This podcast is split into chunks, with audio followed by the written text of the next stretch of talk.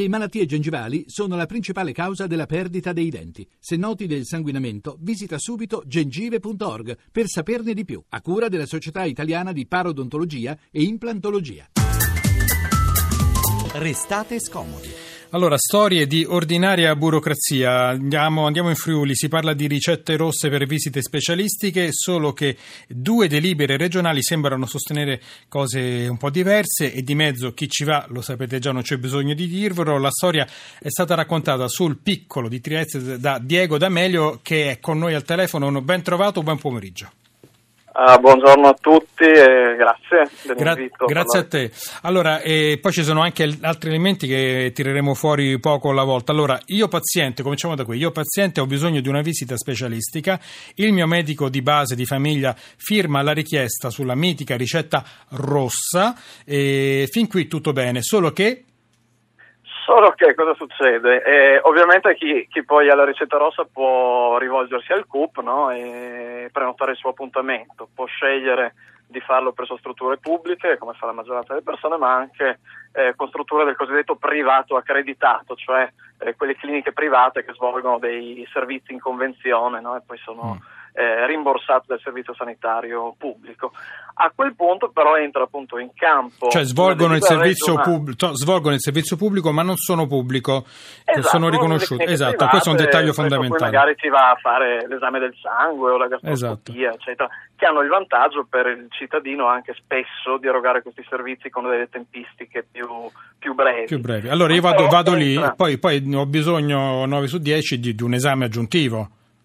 Eh, esatto, intanto vado lì no? e, e, cosa succede? Qui entra in campo una delibera appunto della giunta ma regionale, ma eh, sono linee guida che poi vengono prese in realtà eh, dalle linee guida del governo nazionale, quindi insomma è un disegno generale ecco, nel paese e, e, questa delibera cosa dice? Dice che un medico specialista del privato accreditato non può prescrivere su ricetta rossa a sua volta e perché questo è importante? Perché quando tu vai a farti una visita specialistica 9 volte su 10 poi questo medico ha bisogno di farti fare qualche esame. No? Oh, scusa un attimo, non... questa, questa mh, impossibilità è una vicenda eh, nazionale o regionale? Cioè, questa tu... impossibilità è deriva da una vicenda eh, locale, sì. però la linea guida nazionale è quella appunto di evitare che il medico eh, specialista del privato accreditato possa prescrivere su ricetta rossa esami di approfondimento esatto. e cose di questo tipo. Perché? Perché c'è il timore che il medico specialista del privato accreditato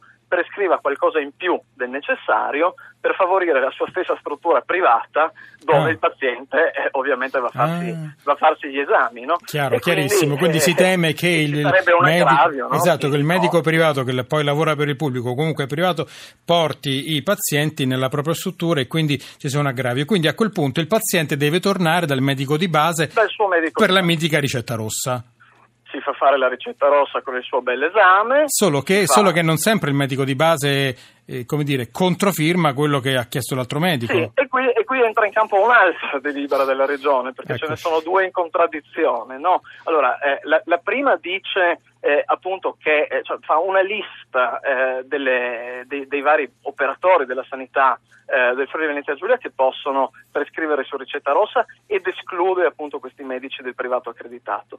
In un'altra delibera invece cosa succede? Si dice che ehm, a poter prescrivere gli esami, eh, preferibilmente gli esami di approfondimento, debbano essere proprio i medici specialisti. Perché? Perché questi possono in questo modo eh, seguire dall'inizio alla fine tutto certo. l'iter diagnostico. No? Solo, solo eh, che tante allora... volte il medico specialista è un medico privato, quindi non può fa- usare la ricetta rossa. Non può fare, ti manda quindi dal tuo medico curante, dal tuo medico di famiglia, e il medico di famiglia a quel punto cosa fa? Si appella all'altra delibera che è quella che eh, prevede che sia meglio che siano gli specialisti eh. a seguire tutto l'iter.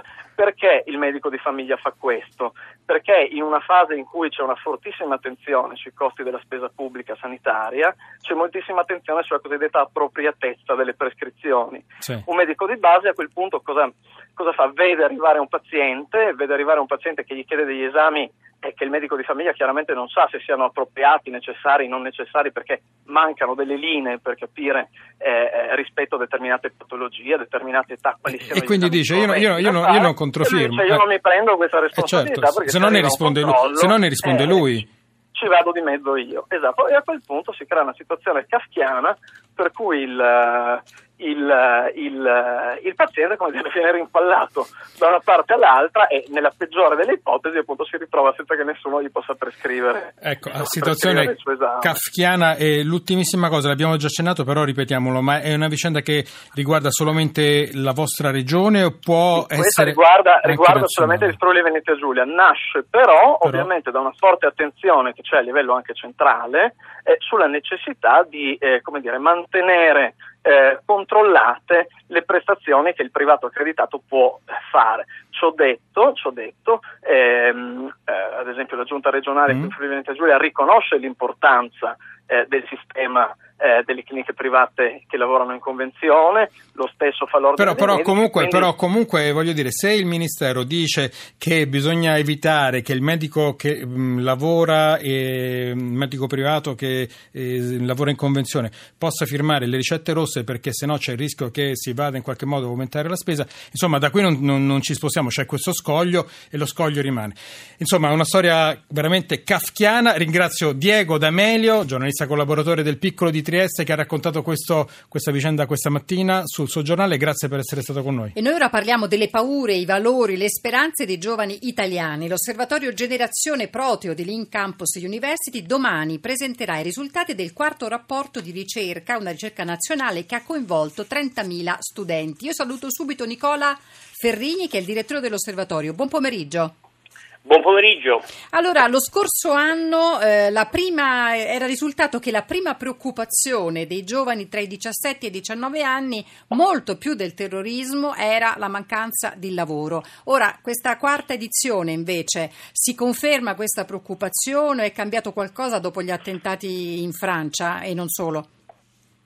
Purtroppo quella del lavoro eh, resta sempre un, in cima alla lista del, delle paure dei nostri, dei nostri, giovani che appaiono molto più coraggiosi eh, rispetto alle precedenti generazioni, rispetto a quello che si può anche eh, pensare, quindi hanno un coraggio davvero molto, eh, molto eh, forte, molto solido e, e, e, mm, purtroppo, certo, come giustamente anche lei poc'anzi ha eh, anticipato, eh, eventi quali eh, gli attacchi terroristici hanno ovviamente amplificato e ampliato le paure dei, dei, nostri, dei nostri, ragazzi, eh, al punto che ehm, in, in, tanti hanno eh, ehm, affermato di aver ad esempio rinunciato quest'anno alla gita eh, scolastica, che insomma come dire, è un dato altamente mh, mm, significativo.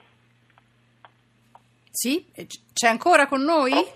Ecco, non, sì, non l'abbiamo più sentito. Un attimo, sì, no, no, no, sono qui. Ecco. allora, lei diceva la gita scolastica, molti ragazzi hanno rinunciato, un dato significativo perché in genere, insomma, si vuole andare in gita con gli amici. Sì, ecco, invece quest'anno, ecco, rispetto a, a, quello che è emerso dal rapporto di eh, ricerca, è stato il, la paura uno degli elementi che ha bloccato, se vogliamo, ha stoppato questa, eh, l'appuntamento annuale in gita eh, scolastica e addirittura c'è anche una percentuale abbastanza significativa di eh, studenti che addirittura eh, hanno ridotto pure i viaggi, eh, viaggi, all'estero non strettamente. Quindi è un'autolimitazione alla... legata alla paura. Nicola Ferrigni, senta, io so che voi domani al Link Campus University farete anche un incontro con mm, centinaia di ragazzi che giungono da tutta Italia, otto tavole rotonde di dibattito, di incontri su temi come politica, bullismo, terrorismo e tanti altri argomenti. Io volevo chiederle una cosa in particolare, eh, come leggono i ragazzi il fenomeno dei, dei, profughi, dei migranti che lasciano paesi in guerra? Sono solidali oppure tendono a chiudersi? Perché spaventati per il loro futuro? Ma emerge un grande senso di integrazione culturale.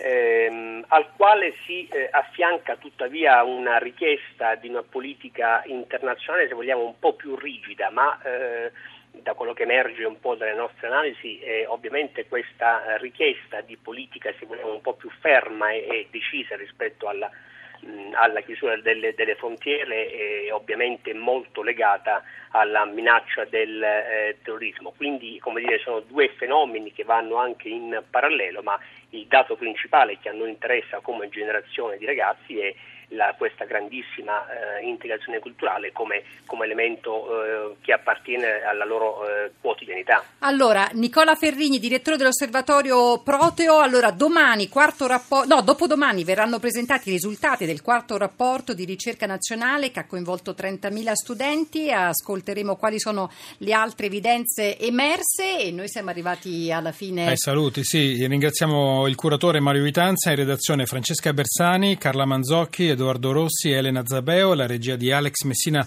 alla console Gaetano Albora e noi siamo Francesco Graziani. Eleonora Belviso, adesso con la musica The Strambella Spirits arriviamo fino al giornale radio e poi... Il Giorno d'Italia condotto da Scaramuzzino e poi il podcast, eh, se volete riascoltare l'intervista a Giuseppe Antosci, presidente del Parco dei Nebrodi della prima parte, a domani. A domani.